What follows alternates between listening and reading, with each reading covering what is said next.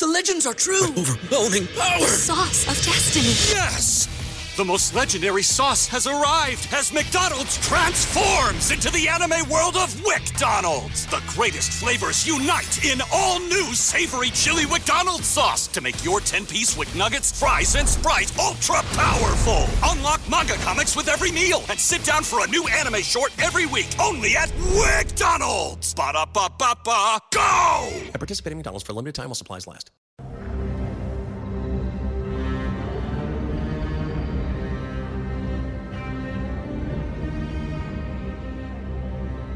How to dream, cowboys. Welcome back to the HBO Boys. This is our recap and review of the season finale of Raised by Wolves. I'm James. That was Ryan. This episode is entitled. Should have had this keyed up. Yeah, don't wait for me on this one. The Beginning, which is ironic because it's actually the ending. It's the end. That's why that's funny. Ridley Scott's son, Luke Scott, and written by Aaron Guzikowski. I liked you combining the word series and season. Series deciding which one it was actually. Right. It is not the series end as they have gotten a second season almost only halfway through, really. And Lovecraft still hasn't. The ninth episode, I believe, premiering as we record this. But yeah, uh, HBO desperately wants to keep Ridley Scott around. And HBO Max, apparently the flagship show for it, is Raised by Wolves, one of fluctuating quality. And they they had an interesting release schedule of what it putting out two episodes a week. I don't think any show has ever done that in the past. Two Yeah. episodes a week. It feels like a show coming out of a laboratory where they were just like, let's try the weird shit we've always wanted to try with a show. Ridley Scott doesn't care. We gave him a second season and a boatload of cash. We can do whatever we want. A lot of people have been discussing how The Mandalorian coming out week by week has perhaps killed the Netflix model of dropping everything all at once because that model does not get you a prolonged social media conversation the way Mm. releasing a show week by week does.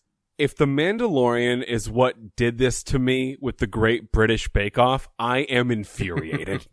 I I want they just released the bread episode, okay? I get to the end of it, the star baker gets announced, and then I'm like, okay, I want the next one. I can watch all seasons of The Office, all nine of them, if I wanted to, right in a row. Sure, I would die of exhaustion, but I have that option.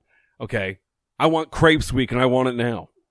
But I do, I think I like the weekly release model because it, it builds a level of anticipa- anticipation. And HBO has always done it that way until HBO Max. Now it's what, two episodes a week. It's still serialized, but not, not like uh, I've heard the, the Netflix, uh, model described as pump and dump, where it's just like, all right, here's your show. So yeah, it feels like a meeting that at the end they were like, okay, well, let's just do something that's in the middle of that. Okay. We won't release all 10 at once. We'll just like throw two at them, see how many people watch, throw three, see how many people watch. Just we we are being experimented on in real time with fiction that I, I, I feel like what they don't take into account is the people who watched episode two of Raised by Wolves and was like, huh, that was not as good as the first one. And then they get the numbers back and they're like, oh man, if we release two at once, people do not watch three and four. And you, some guy in the background be like, that could be because it was bad. Like, no, definitely not because it was bad. Okay. Travis, idiot. So before we get into the season finale, Good Uh, we should mention that we have a Patreon, and if you join that for a dollar or more a month, you get bonus content, a patrons only Discord chat. You can chat with Ryan and I, and uh, and you get your name shouted out at the end of each show. that is so incredibly true. Episode 10, I think you messaged me earlier in the week when you had watched it off the bat and you said that you liked it. I said I relatively liked it. And it was relative to eight and nine. oh, really seven and eight. That was, I mean, I was falling asleep during episode eight, and it was in the middle of the day on a full night's rest. So it, it, it was by itself making me tired. Nine was an uptick, as a penultimate episode has every right to be. It is reaching a climax of a season. And then 10, I think actually did a decent job. But here's the problem. Episodes 9 and 10 of any season are going to be at least slightly better, right? You're getting stories at least a little bit sewn up. You're getting moments that you've been waiting for, even if the path there has put you to sleep. And I read an article that said that Aaron Guzikowski, I believe that's his name. Is his name Alex Guzikowski? I don't know. His name is Aaron. I got it right the first time. Trust your gut, Ryan. I read a thing that said that he has six epi- uh six series in mind. Six seasons. And he knows the end already. Which ah, oh, okay. Six seasons, huh? In a movie perhaps? Yeah, they're just taking all their cues from Abed. That's exactly right. He actually wrote this show by his goddamn self. But yeah, I mean, I mean, do you have a sentence long review on episode 10? Did you hate it? I hated it. really? All right, well, let's get into A it. sentence long review. It stinks. Oh. Well, I, I listen. I there was a huge eye roll from me at the end, at least, and uh, but there were moments that I really much enjoyed. So I don't know. Let's bounce around the episode and just talk about the plot points because a few of them I thought were at least satisfactory.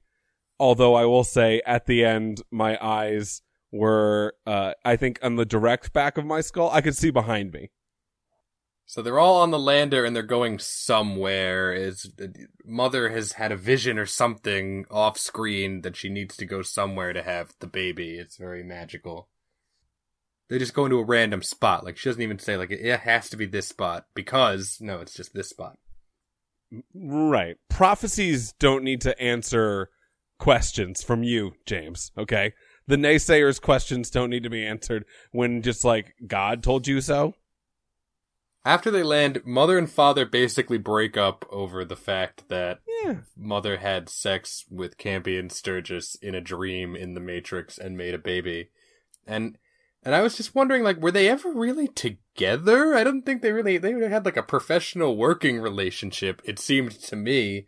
I don't know why again, why if you were programming robots would you give them you know uh, the option to be monogamous or feel jealousy? Yeah. But father father walks off and abandons Campy and all the other kids, which I thought was completely out of character and just Yeah. like a stupid thing to have happen. Would never happen. Completely out of character. Only written for a moment of tension at the beginning of the episode. Father is Bay, okay? And he's the best character on the show. And in the past, the other characters on the show have mistreated him, but in this moment, it was the creator because th- this is, I just don't believe, I agree with you, that father would have just abandoned Campion because mom was being mean and had sex with a dream creator in a tube. Oh, Right, she had sex with a ghost in a dream. how goddamn dare you, mother? Meanwhile, uh, Marcus is wandering aimlessly through the landscape, tripping balls because he has, you know, the machine in his ear or something. Pretty boring, all the scenes with Marcus in them until the very end. Yeah, just assume Marcus is in the general vicinity because he saw the lander at some point. So he's just like an ominous walking plot line towards the crew of people, most of which we did enjoy up until recently when father left. Oh, and by the way, Campion is jealous of this new baby that's going to come, a baby that Sue says is a humdinger and is going to be like a real powerful nuclear kind of baby. And Campion is real mad, which like, I don't know, relatable. When my brother got home from the hospital, I covered him with a blanket for like a week because I assumed if no one could see him, he didn't exist. Turns out that didn't occur. Blankets can be taken off of people. So I agree, Campion. Okay, your unborn child's brother and or sister and or amorphous. You know, I'm not going to get into what it actually eventually is because that's like a spoiler. Yeah, but everyone assumes this is going to be an atomic super baby because it's mother's baby. exactly. And Campion is real, real annoyed with her, and I am in turn annoyed with him. Although I have been for ten episodes, he's a very annoying character. Campion and Tempest and Holly and little girl. What's her name? Vita, Zeta. Vita, yeah. Uh, You they don't it. have much to do in this episode. what are you doing? The Athenian goddamn alphabet. they they just kind of you know reacting to the other characters doing stuff. But I gotta say, Hunter quickly becoming my favorite character just because Mhm. he's really chilled out since betraying father, and now He he's has, like, an arc. nice and helpful. Yeah. he might be one of the only characters who's like changed be- due to consequences of his own actions. the characters who are having things happen to them uh paul is now like hearing the voice of Sol who's like moved on from marcus and now is like telling paul stuff. He wants paul to sabotage the ship so they don't leave. And uh and sue is like trying to stop him. So sue is now like getting in the, the crosshairs of Sol because she's like impeding whatever he it is he's trying to get paul to do. Paul at some point was just talking to his mouse and then said to his mouse, quote, go on, stretch your legs, do some pooping, which was, I assume, the best line not only of this episode, not only of this season, but the entire show. Will be six epi- will be six seasons into this show, thinking back on every line that's ever been said, and we'll be thinking, not one has overtaken stretch your legs, do some pooping. That is if we keep doing a podcast about this show, if it hasn't completely enraged James. Mother walks away from their little campsite and she gets attacked by one of the creatures, but this one's dressed up like the nomad we saw in previous episodes. So it And has like a face. sentient. Yeah. It's like less of a creature, not exactly a human, but right, this one tries to stab Mother in the back, but she has the reflexes of a cat. She's like a goddamn cat. She turns around and she's like, I might be pregnant, but I'm faster than you, bitch. and then, you know, it's, uh, it looks like Zordon from Power Rangers, but in a person's body. And then inside of its little bag is the skull of a Neanderthal, which I Fine. extremely random. Whatever. And fa- father's like, "Oh, this isn't a fossil or something. It's it's recent. So the, there's humans came to this planet in the past, and now they're they're devolving into monsters. And so that means that the kids have been eating humans the past couple uh, weeks. Yeah, and and very quickly they're just like, maybe we don't tell them that. Let's keep that to ourselves, perhaps. If they find out they've been cannibals this entire time, it might negatively affect them. But yeah, well, I don't really think it's cannibalism to eat a monster evolved from humanity, right? Like, I mean, this is a know, gray it- it's sort of in my mind kind of like eating a gorilla, like not morally good, but it's not the same as eating a person. I mean, I, they didn't know, James, which is why they're not at fault. But also, you know, it might not mentally scar them, but just it's going to affect them on a day to day basis, as it should. You shouldn't get that news and be like, "Is what it is." Like Ryan, my question to you is: Is it morally Oh, acceptable to eat a werewolf? I have two questions for you. Number one, when was the last time you ate a werewolf? This is you- you're positing. You, it feels like you need me to validate you because you've recently eaten werewolves, and this is just like a. Is it okay to eat a werewolf? Okay. Here's one thing in this fiction story that you're writing: when you shoot a werewolf to kill it and then eat it afterwards, after you, you know, does it change back into a human? Okay. As Well, I'm uh, as I I'm wonder, cooking yeah. it, is it the werewolf? I got a lot of very specific logistic questions about, you know what? Perhaps we revisit this at the end. But also, yeah, I don't know if it's if it's delicious.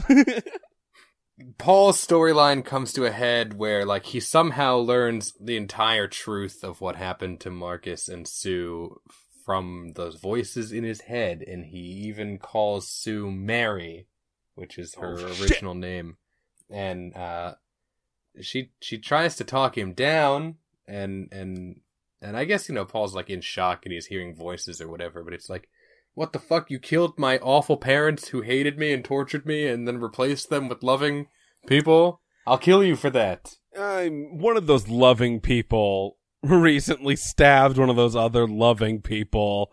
Uh, One of the one of said loving people again is going absolutely batshit insane in the desert. Okay, it's not like all hunky dory where everything is going super well. I understand from Paul's perspective why he'd be like, I think this fucking shit and like my entire life has been a lie and this is kind of over. But he's getting brainwashed by whatever the F is actually talking to him in his brain, whether it be a real god, uh, a AI that is controlling everything on the planet or through them, or um, Campion Sturgis, like fucking throw a omnipotent being at the wall for whoever is talking to Paul right now. He's a confused little boy, he tells his mouse to go take dumps, which is hilarious, but at the same time, like you're assumably about to say, he shoots his goddamn new mom. So I don't know if I'm rooting for Paul anymore. And and this was a dramatic scene, but it was somewhat undermined by like the fact that uh pretty bad pretty bad acting from the child actor who plays Paul. Which is a scene. bummer because he had been doing well up until now. Yeah. And then you give him like a really meaty scene and it didn't go incredibly well. The thing that made me angry during this scene was that what was all the foreshadowing for Marcus to be looking at the scalpel and then looking at Sue for a fucking half a season?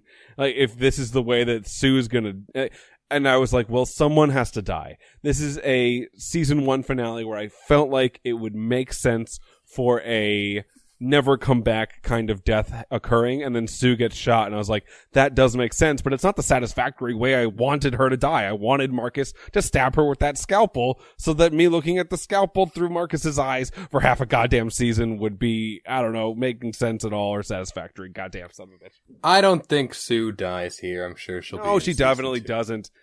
This is not Stannis. You know they don't cut away when he gets his head chopped off. Spoiler alert she gets shot and then at the end they just like don't say what happened. So she's definitely gonna live. It's stupid. So we're only at like the halfway mark of the episode, and, and the rest of the show is devoted to like what happens with Mother, and and and things happen like pretty suddenly. So Mother wanders away from the camp and finds what appears to be the remains of an alien. The remains of an alien, the same alien maybe that was like trapped in the box from her vision from the other day, right? yes from the vision so it would infer that said vision happened in the past and somehow she was able to see said past so whoever all those hooded people were standing around who we now perhaps know are humans that came here in the way way past and are now devolving and they were surrounding this pentagonal I don't know if it was a deity or not. I mean, obviously not because it's dead now. So she walks up on that shit and she's like, "Oh boy, I don't know if this is good, bad. I'm not sure what to feel about any of this." As does the audience. This causes her to go into labor, and she gives birth through her mouth to a flying snake. And at this I- point, I was just thinking, like, this show has gone so off the rails, man. We're really far from episode one now. Yes, I desperately in this moment was like, I wish she had her eyes back so she could start fucking shit up again and being a character. I mean, to be fair, she did just like stab somebody, but I'll also say like when the snake came out of her mouth, I was like, okie dokie. So this is not a Campion Sturgis thing. This is a someone put this inside her body when she was passed out at some point Yeah. and a, it was obviously She got she got tricked the same way Marcus Yes. got tricked. yes so but right in this moment i was like god it's a snake right like the mm-hmm. jesus allegory is just kind of like this show doesn't do subtlety right the allegory Right, but at the same time, so- I certainly didn't see this coming. no me either I didn't assume the birth, which by the way, sci-fi births happen at the worst times, but I did not see a snake coming out of mother's mouth. And by the way, not a small snake, snake. Gigantic. And it's assumably what the bones around the entire planet have been this entire time, right? Mm-hmm. That yeah, it's the baby version of that, I guess. So Ryan and I glossed over it, but there was like another scene of, of mother and father bickering earlier, where father's like, "Well, I'm just, if you're not gonna date me, I'll just erase my memories." Then very melodramatic. Uh, just he's so upset that he was friend zoned by mother, but after the birth, they they kind of decide to set aside their differences. Mother's like, "Hey, I got tricked. I accidentally gave birth to a horrible snake monster, which now can fly and probably make people explode. Whoopsie." Yeah. uh, we need to kill it. Father's like, let's throw it down the hole. And she's like, that won't work. It can fly. He's like, okay, well, let's take the lander and we'll fly into the planet's core and we'll all, you know, kamikaze and, and kill the snake. And Mm. mother's like, you would do that for me? And they kind of make up. Yeah, perfect plan. I did love so much when father said, we'll throw it in the pit. And then she was like, we can't throw it in the pit. This bitch flies. And father was like, oh, fuck. Well, murder suicide, huh? And mother was like, I love you. That's the only choice. So Campion watches helplessly as the lander flies down into the pits, and we finally see that the pits do indeed go all the way to the planet's molten rock core. And there's, you know, the one scene that worked for me, which is where mother and father are about to die, and they think fondly back on all the happy memories they had with their kids, and then they say goodbye to each other, and it's a lot like the end of Toy Story 3. It's, you know, it's a oh lot, oh my a lot like god. that. Toy Story 3, that ending ruined me. When the horse was trying to get up, but then they all give up and hold hands. Wow, what a Yeah. better piece of entertainment than the Raised by Wolves finale. Anyway, yeah. But you, you can they- see the similarities though there, right? Because they're Of course they're I can. Non-humans, and they're about to be melted in lava. Yeah, but then holding hands. yes, but then Buzz Lightyear and Woody don't go through the center of a planet. Uh, again, like throwing one more apple into the Jesus allegory and the center of the planet being, you know, the rebirth and or like the ovum of the story where they go through that shit and then they are no Right. surprise And, and to your point, visually, it looks like like a spermatoa flying into an egg, kind of. Yeah. At this point, I, I wrote down, I was like, someone has to die. I'm taking bets now. And I was like, okay, is father going to be dying? I was like, I'm getting this strange feeling that he's going to die. And if he does, I'm over it. But then he goes to the center of the uh, Kepler 22b and doesn't. I was like, oh, okay, father's going to live forever. Perfect. And I was like, is mother going to die? I was like, no, she's the whole show. Is Sue going to die? I mean, she's been shot already. Easy dead. Should be out of there. Paul, I think he sadly lives. His character has gotten more annoying. Not Campion levels annoying. And by the way, Campion, too annoying to die. That's how I felt about Carl the first three or four seasons of Walking Dead. I was like, I'd love for him to be dead, but he's way too annoying to be dead. I just know that for fact. And then Marcus, I think Travis Fimmel will make it because he is like the largest star in the show. And I was like, if one of these people don't die, one of the people that I just mentioned, if they don't die, that will be wholly disappointing. Like the finale. Wow. You know what? I came into this not naysaying at all. Your general negative attitude is really weighing me down. Well, to talk about Marcus again, his final scene is that, and this, you know, also a little bit of a surprise. He runs into a landing party of atheists. We know they're atheists because they have the Mike Tyson face tattoo. Yes. And he kills them all, and he calls up to the mothership, and he's like, I'm the king of Kepler 22b, so you better do what I say. And the guy on the radio's like, You sound pretty crazy. Yeah. And we have a whole ark or and your ark smashed into a goddamn mountain. So it wouldn't it be awesome? I know this can't happen because uh probably won't happen because of like what happens next. But wouldn't it be amazing if, Ru- if Mother got on the atheist ark and crashed it into a fucking mountain? Well, it's just too, too too shitty that like the situation devolved so rapidly. If Mark and Sue had just like held out, like the cavalry the the atheists who you know not exactly a good faction, but at least probably less insane than the Mithraics would have shown up and taken over the situation. Yeah. Well, I mean, listen, at this point, Marcus is the Antichrist, right? Like Yeah. he's Satan or Judas or one of the goddamn people who are not on Jesus' side as a man, a woman, and a serpent uh, now exist. And, you know, we're, we're, Right. and we're just slamming uh, hammers into allegorical noses. Just so subtle. It's Just, just- God, this show's subtle as fuck. So Campion's like looking down the the shaft of the tunnel. I wish guess somebody pushed him in. He seems to like get the look on his face, like, okay, uh, now I'm over it. And then all the other characters are looking at Campion, and it's like, I know Tempest and Hunter are older and smarter than you, but you should be the leader. Yeah. Campion's the de facto leader of this of this party. Fucking why? That's like if Rick died season one of Walking Dead, and I keep bringing up Carl because Carl sucks so much. I don't know if y'all walked, watched Walking Dead, but he was the worst child character in a TV show that I had ever seen until I met Campion of Raised by Wolves. But they were like, they turned to him, an eight year old, been like, "You have no experience whatsoever leading men and or women, but you're in charge, you motherfucker. I know it'll be great." So we the the lander passes through the core and goes up and out of a hole on the other side of the planet.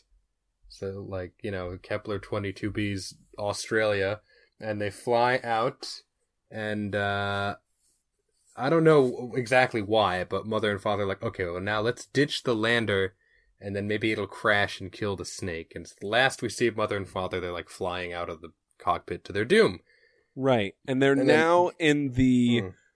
the zone, zone, near the equator. Yeah. very Garden of Eden. Looks like a garden of sorts, huh? So now we got a goddamn flying robot eating and people eating murder snake, and he's gigantic, and he's flying off into the goddamn sunset. And is the snake psychic? Has it been the thing talking to everybody? I think the alien that set this all up, set them all up to fail, is is psychic or whatever, communicating from beyond the grave. I don't know. Yeah, I don't know either. You know, so I got to the end of this and I was thinking a few things. Like one, with this pandemic, they're really Mhm. going to have a tough time shooting this show and not having all the children characters age out. Like I don't know when they can just start Well, shooting they this should- again. They could maybe do a time jump and have all the little kids be adults in the next season. I don't know. Yeah, and if there is a next season, are we going to be watching it?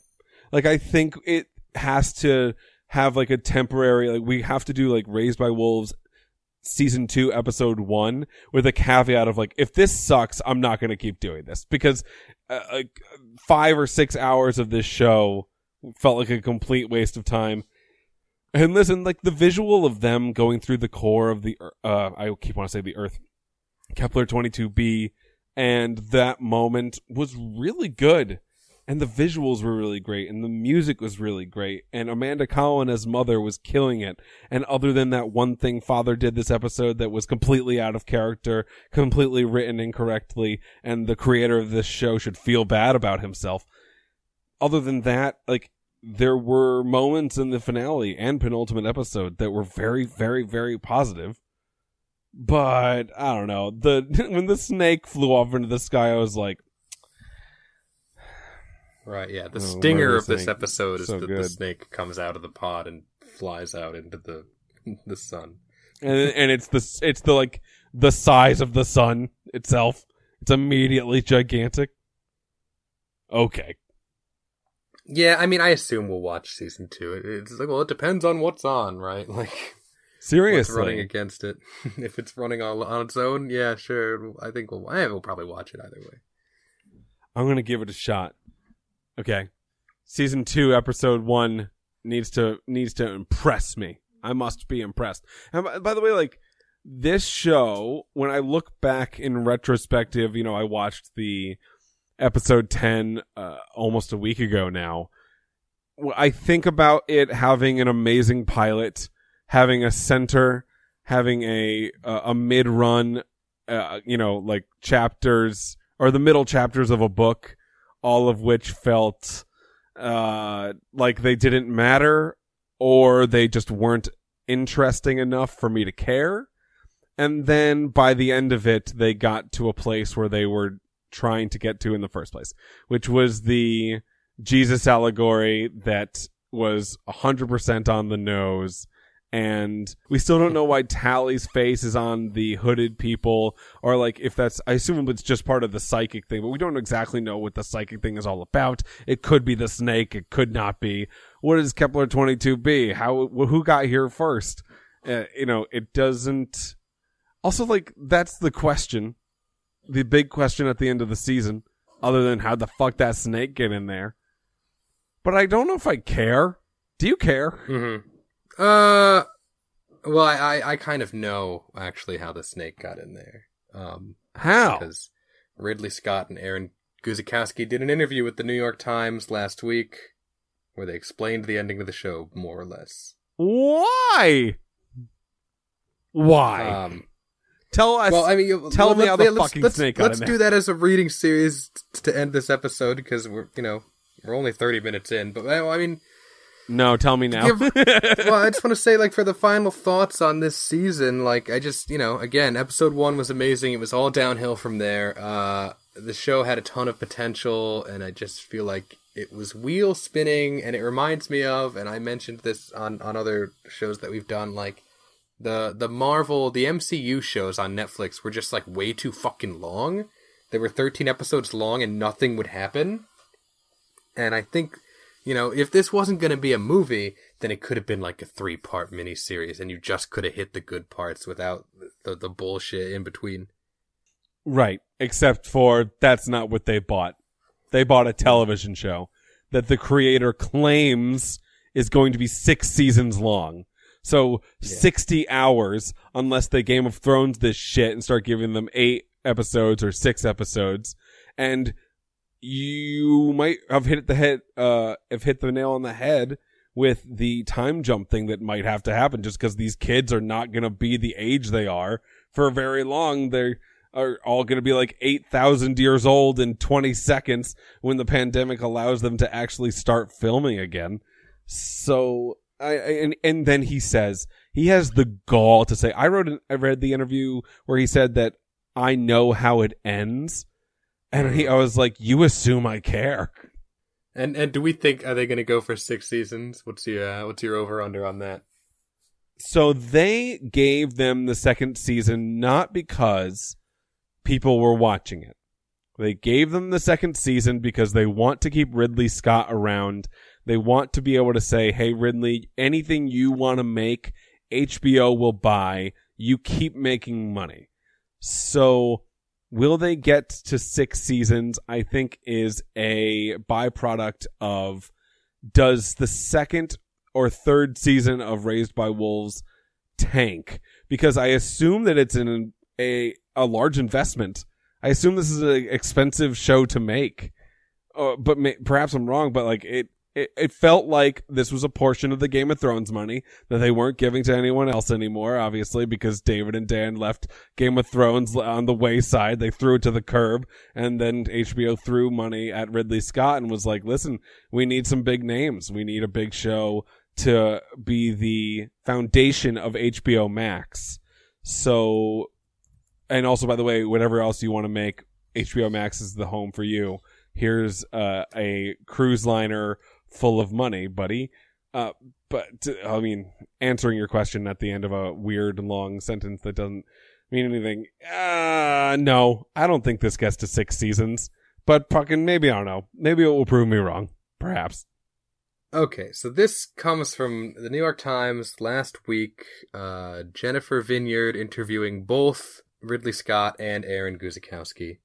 And I, I won't read the whole thing, but, uh, you know, uh, we'll, we'll take it a bit by bit. Uh, so it starts Outside of a failed pilot in 2013, it had been 50 years since Ridley Scott sat in the director's chair for a TV series. Uh, and the, the, the, the 50 year old plot was for, for a show called The Vatican, uh, in 2013, which had a pilot that nobody picked up. Okay.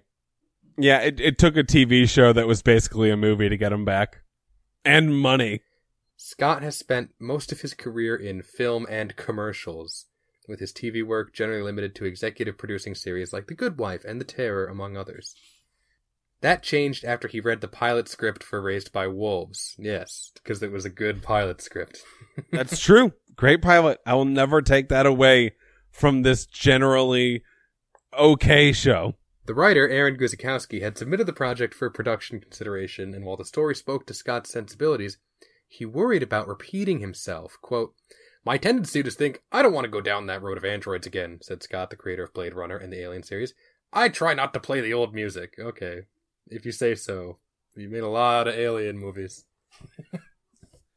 and then The Martian, and which by the way, it didn't have any robots in it, but it still was in fucking space. You're a spaceman, okay? You're in the twilight of your career, and which is, by the way, we know the end of this. The end of it is like, okay, I'll go to space once more. Let's do it. But by the time Scott had finished reading the pilot, he had changed his mind. It's a very rare bird, this story, he said. I thought, oh my god, I've got to do this. I've got to set the pace and direct the pilot. Yeah, and it was a good pilot. We're talking a lot about the pilot. In this Yeah. Did he see the rest? He immediately started storyboarding and designing costumes, spaceships, and more, and he ended up directing the first two episodes. Two pretty good episodes. And then he closed his eyes, put his hands on his ears, and screamed until it was over. In separate phone interviews, Scott in Ireland, resuming production on his latest film, The Latest The Last Duel, and Guzikowski in California discussed the show's finale, which debuted Thursday on HBO Max. It's a brand of psychosexual horror and some course corrections that will be made in season two. These are edited excerpts from their conversations. What? Psychosexual? Yeah, that was a poorly written sentence. That was a brand bad, of stupid psychosexual word. horror and some course corrections that will be made in season two. That's almost as confusing as this season of television. Keep going. So uh, they congratulate them on season two, and Aaron Guzikowski says, I can't spell it all out now because the show is so much a mystery, but we have a multi season plan that will illuminate a lot of stuff. It's like a big haunted house, and it's about the people who lived there before, all the rooms you haven't seen the inside of, the backyard you haven't seen yet. Why are you doing that voice? Because I just want to differentiate him from, from the, the Ridley Scott voice I'm doing. And I, I assume he's some kind of dork. Oh, that. Oh, you're doing your dork voice. Okay, okay. I thought it was bigoted, but I was wrong. Ridley Scott says, This planet had life on it prior to these people's arrival. When they arrive on the planet, the androids discovered that there is dinosaur skeletons of a serpent, and we, essentially we assume these massive creatures were like eye dinosaurs and died off, and we discovered that there are other forms of life on the planet, and then Mother creates a new life with one of the serpents. Then Guzikowski says, Mother and Father think the giant skull is from an extinct creature, but not realizing that someday Mother would give birth to one and reintroduce it to the world and reactivate the planet. You're seeing all the iconic elements the serpent, the garden, Adam and Eve, but now they're not versions we know. We subvert expectations a little bit. There it is. Oh, fuck you, fuck you, Aaron. God, how dare you, dude? I have never wanted to hear the phrase "subverting expectations" ever again. Daniel and David have ruined that phrase for me. Um, uh, the interviewer. Let's talk about the serpent. Its birth alone through the mouth is disturbing. But can you clarify how an android is able to get pregnant and give birth to a serpent in the first place? So here, this is what I was mentioning before. They explain it all right here. Uh, and if this had been asking Jonah and Lisa Nolan, they would have exactly answered, well, excuse me, but I'm not going to fucking tell you that. you can't get Yes, that out of us. of course, yeah. they would have done that. But it not. It's Aaron Guzikowski who's like, I will tell you everything. And I fucking shouldn't, obviously. I should just be like, oh, no, no, that's some inside baseball, and it will perhaps ruin the show for some people. But keep going, sure. Uh, here's the explanation. It's kind of a weird thing because it's almost like she's been digitally impregnated with information, as it were, while she was communing with her creator in a virtual space, basically having sex in the simulation. Something else got inside and downloaded her drive with information about how to build a new being. In essence, Mother is like a 3D printer. Her body starts to work on that digital information and decides that it needs more organic compounds. But because she's an android, her body could download that information and make something out of it. Her body was never designed to give birth, though, so it has to improvise a bit to get the thing out of her. The birth is pretty wild. It never fails to disturb me. So Mother 3D printed a half organic, a cyborg snake. She got a computer virus and it made a cyborg snake inside of her. So actually, Carl the robot was cl- the closest. If Carl the Robot was the actual father, this show might be uh, w- watchable, perfect, actually. Perfection. Bring back Carl. Carl and Father. I want a show that's only Carl and Father for six seasons, and then uh, I'll be fully on board. I will rewatch the episodes. You can put ads in them. I'll rewatch the ads multiple times. I, I just want that show so badly. Guzikowski goes on. The serpent can also fly because it has traits that Mother passed down to it, so it's slightly different from the monsters that have come before. Right. oh so- my god. No other serpent could fly, but it's 50% robot moms that so it can fly. I fucking hate that. But like Mother can only fly with the eyes. Uh, Does the ro- if you take the snake's eyes out, does it become a harmless, enormous snake? I no yeah, right. I I'm sure Campion will do that. The leader of the ragtag group of rebels. I mean, this the snake is side of the country. Campion's brother, kind of. Yeah, that's true. Yeah, he- Campion, how do you feel that your step your stepbrother is a flying murder snake? And honestly, I root for the flying murder snake more than I root for your acceptance by this world and just like I I hope the flying murder snake screams at you and you explode.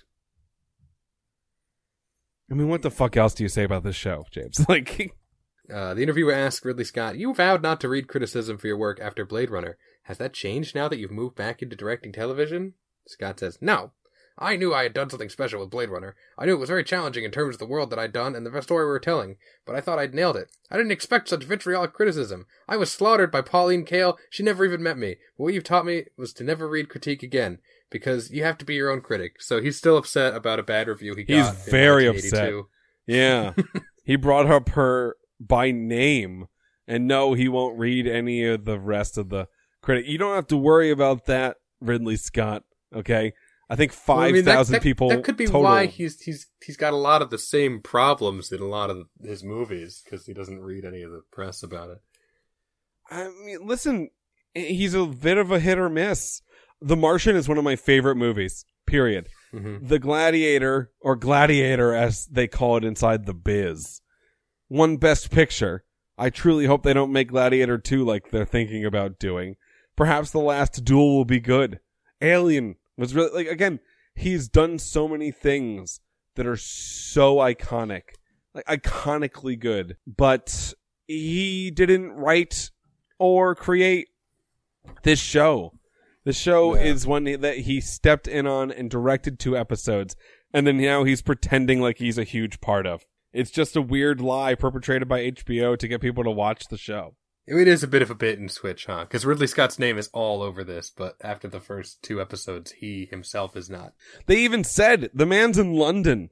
He directed the second episode and then he went away. He left California and hasn't been back since. This dude was not sitting in the goddamn editing bays. This dude wasn't getting dailies at the end by his son who was directing the majority of it. Uh, like they they slapped his name on there because they knew it would get some people to watch. You know, it got me to watch, so they succeeded. Right. Alright, so skipping down a little bit, uh, the interview asks, What's the deal with androids and milk? Guzikowski answered, When I pitched this to Ridley, I told him that I had androids with black blood, and he said, Why black blood? And I said, Well, I didn't want to rip you off, basically, and he was like, Don't worry about that. So we have this connection to android characters he's previously created, and there's just such a visceral reaction to the white blood, the milk, all the places that it takes in the brain. Ridley is a master of creating those gut reactions. So basically, Aaron Guzikowski's like, "Oh, I was going to go in a different direction," and Ridley Scott's like, "No, no, no, just let's no, no, no. If I'm gonna set foot on this set, it's gonna be in my universe. Uh, Scott goes on to say, On Alien, I was in the room with Sigourney Weaver, who was just being attacked by Ian Holm as an android. His acting was just sublime, the character was on the verge of completely losing it and getting violent, and I just said to myself, Does anybody have an eyedropper full of milk? And the makeup department brought out an eyedropper, and then I got the milk, and I reached out and I put a drop of milk above his eye, and then it started rolling, and as it dropped down across his eye, it freaked everyone out, and I thought, Do androids have white blood, like milk of magnesia? Is that why my androids are milky white inside? And for Mother, I thought, Should I use that again? And I thought it works great. so yeah, he used it again. Jesus Christ. is he doing this interview from a padded room? Like, is he, is he in a straitjacket? He sounds like a crazy person. Uh, one of the last questions. The show has had some very female centric themes, but critics have noted the lack of female input. Are you looking to hire some female or non binary directors for season two? Guzikowski, yeah, that's absolutely our goal. We wanted to do it for season one. We're working on it now, and we're going to do everything possible to find those people and get them in the director's chair. And Scott, we wanted to do That's- season one, but we didn't at all. And also, by the way, Ridley told his, you know, son that he could do it. Well, it's interesting. So, so Guzikowski says that, and Scott says that certainly can happen. It's all about who can deliver. So Guzikowski's like, "Yes, we're we're gonna make We're it. definitely going to uh, do that. And gonna Ridley's inclusive." like, and Scott's like, "Maybe we'll see." maybe women aren't as good a director as me, basically. So that's what he just said. Last question.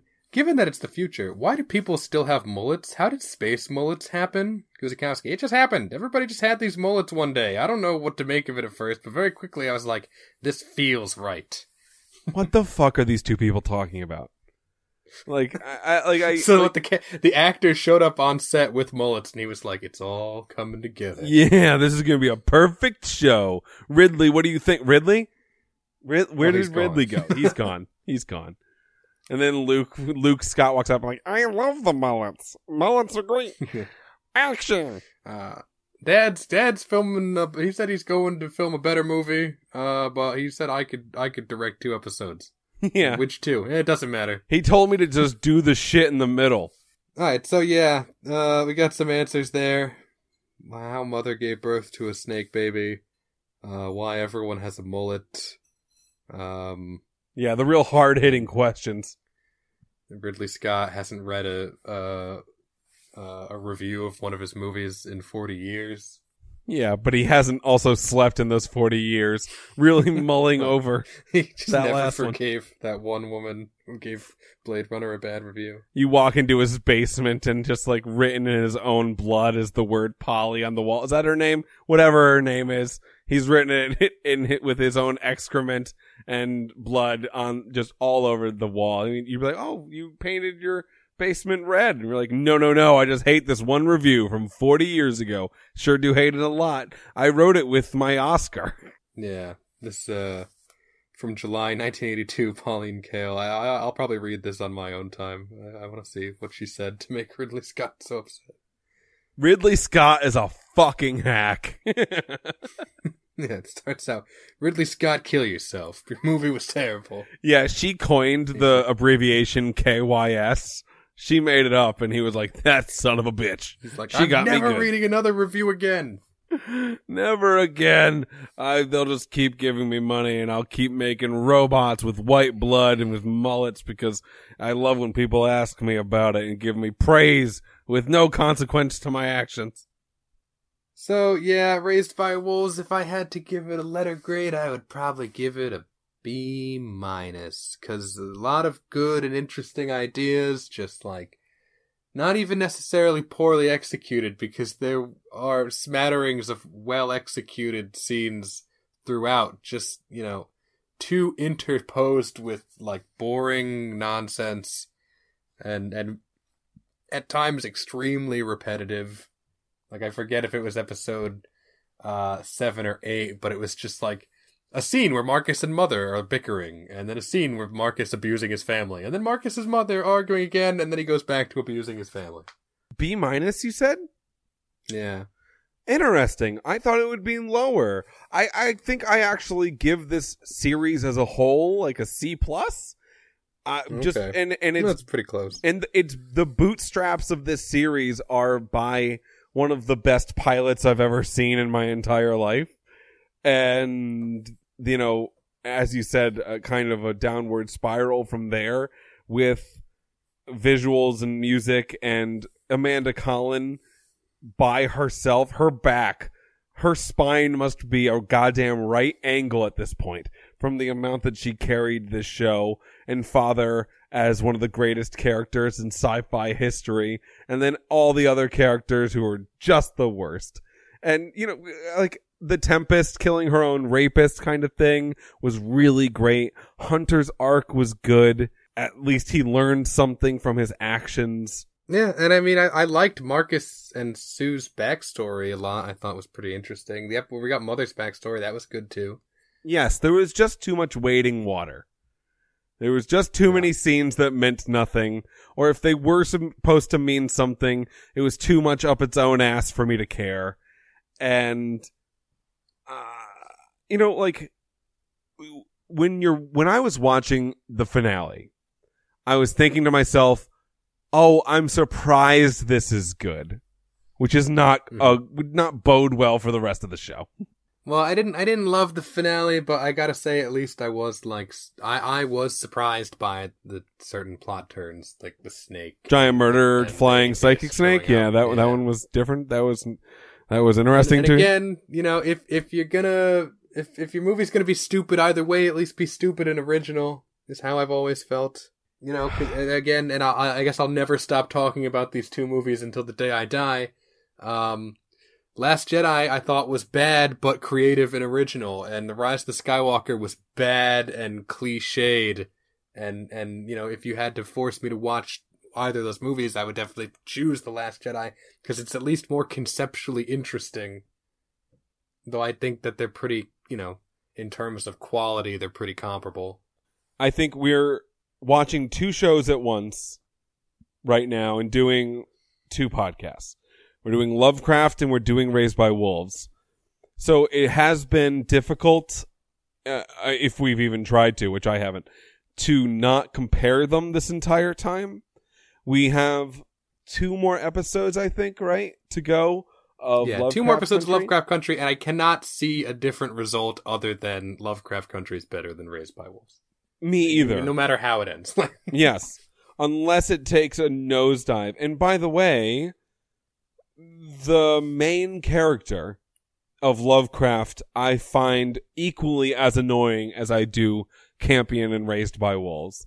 But all of the side characters' stories are just generally better and matter more and are rooted in something like eh, rooted in real life, which is an incredible attribute for a show to be. So just like I, I, I guess gave Raised by Wolves a C plus.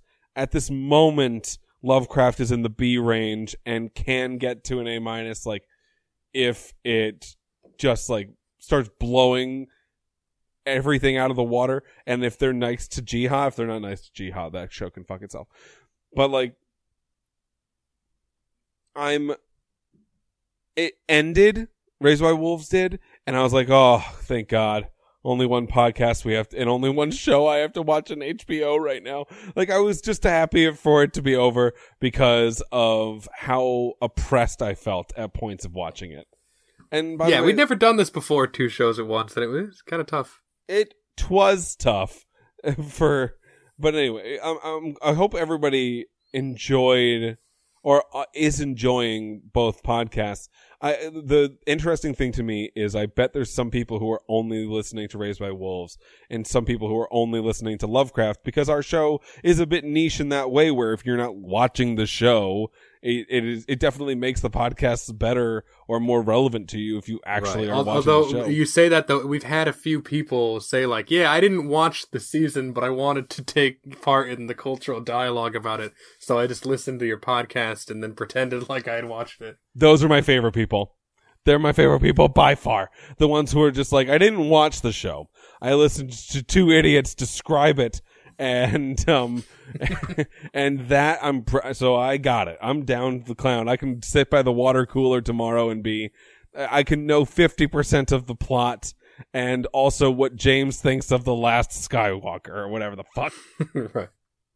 Okay, well, thanks for joining us, guys, and thanks for listening. Um, if you're just listening, it means a lot to us. If you would like to support the show, follow us on social media. He's at Westworld Ryan. I'm at James Watches Men. We're on Facebook, the HBO Boys Podcast. You can uh, also support the show financially if you'd like to hit us up on Patreon. Like we mentioned earlier, you get certain benefits, bonus episodes, a patrons only Discord chat, as well as uh, Ryan shouting out your name at the end of each mainstay episode. I'm about to do that. I'm doing it right now, and it's going to be slightly different because we got a new patron today. That makes me feel really great. And so here are the patrons. They are Anthony Wells, Hardboiled Greg, Nicole, Day 11 Podcast, James Watch My Dong for the last time and Raised by Wolves. Yeah, I'm I'm I'm watching your flying space dong. Yeah, the flying murder psychic space dong. Hashtag flying murder psychic space dong. Cliff Wilding, hello underscore yo, atheism unstoppable, Chris Wood, Brinkin, Day Live in Westworld, Craig, Bachman, John Juris, Major Woody, and Carol Andreas. Thank you for the money, you dream cowboys, you hashtag Clementine Pennyfeather best names, and you total Devons. Those are the, by the way, the category. I'm just not making up words and phrases. Those are the categories on the Patreon, patreon.com slash HBO boys, boys with a Z. Go and check it out. Uh, if you want to be helpful, you guys are being helpful. That's nice of you. Right, and uh, you can you'll catch us here next week, where we will have uh, the next episode of Lovecraft Country. I think it's also time uh, we do a patrons only episode. If you want to join us on Patreon for that, and then uh, we keep talking about this. It's all prepped. We just have to run it. I have written a two part tabletop uh, RPG game for Call of Cthulhu in honor of Lovecraft Country that I'm hoping we will record before the season finale of Lovecraft Country, or at least before Halloween. I'd like to get the episode out on Halloween. I think that'd be nice. he's talking to you, the audience, but truly what he's doing is being like, so Ryan, before what Halloween. I really need is just to get Ryan to commit to a deadline on the show, and then I got him.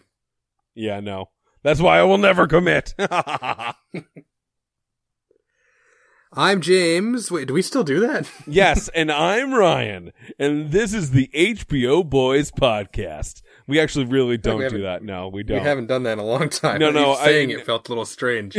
yeah, but you know what though? It felt right. It felt right to me. HBO Boys podcast. Boys with cookies. Raised by Wolves.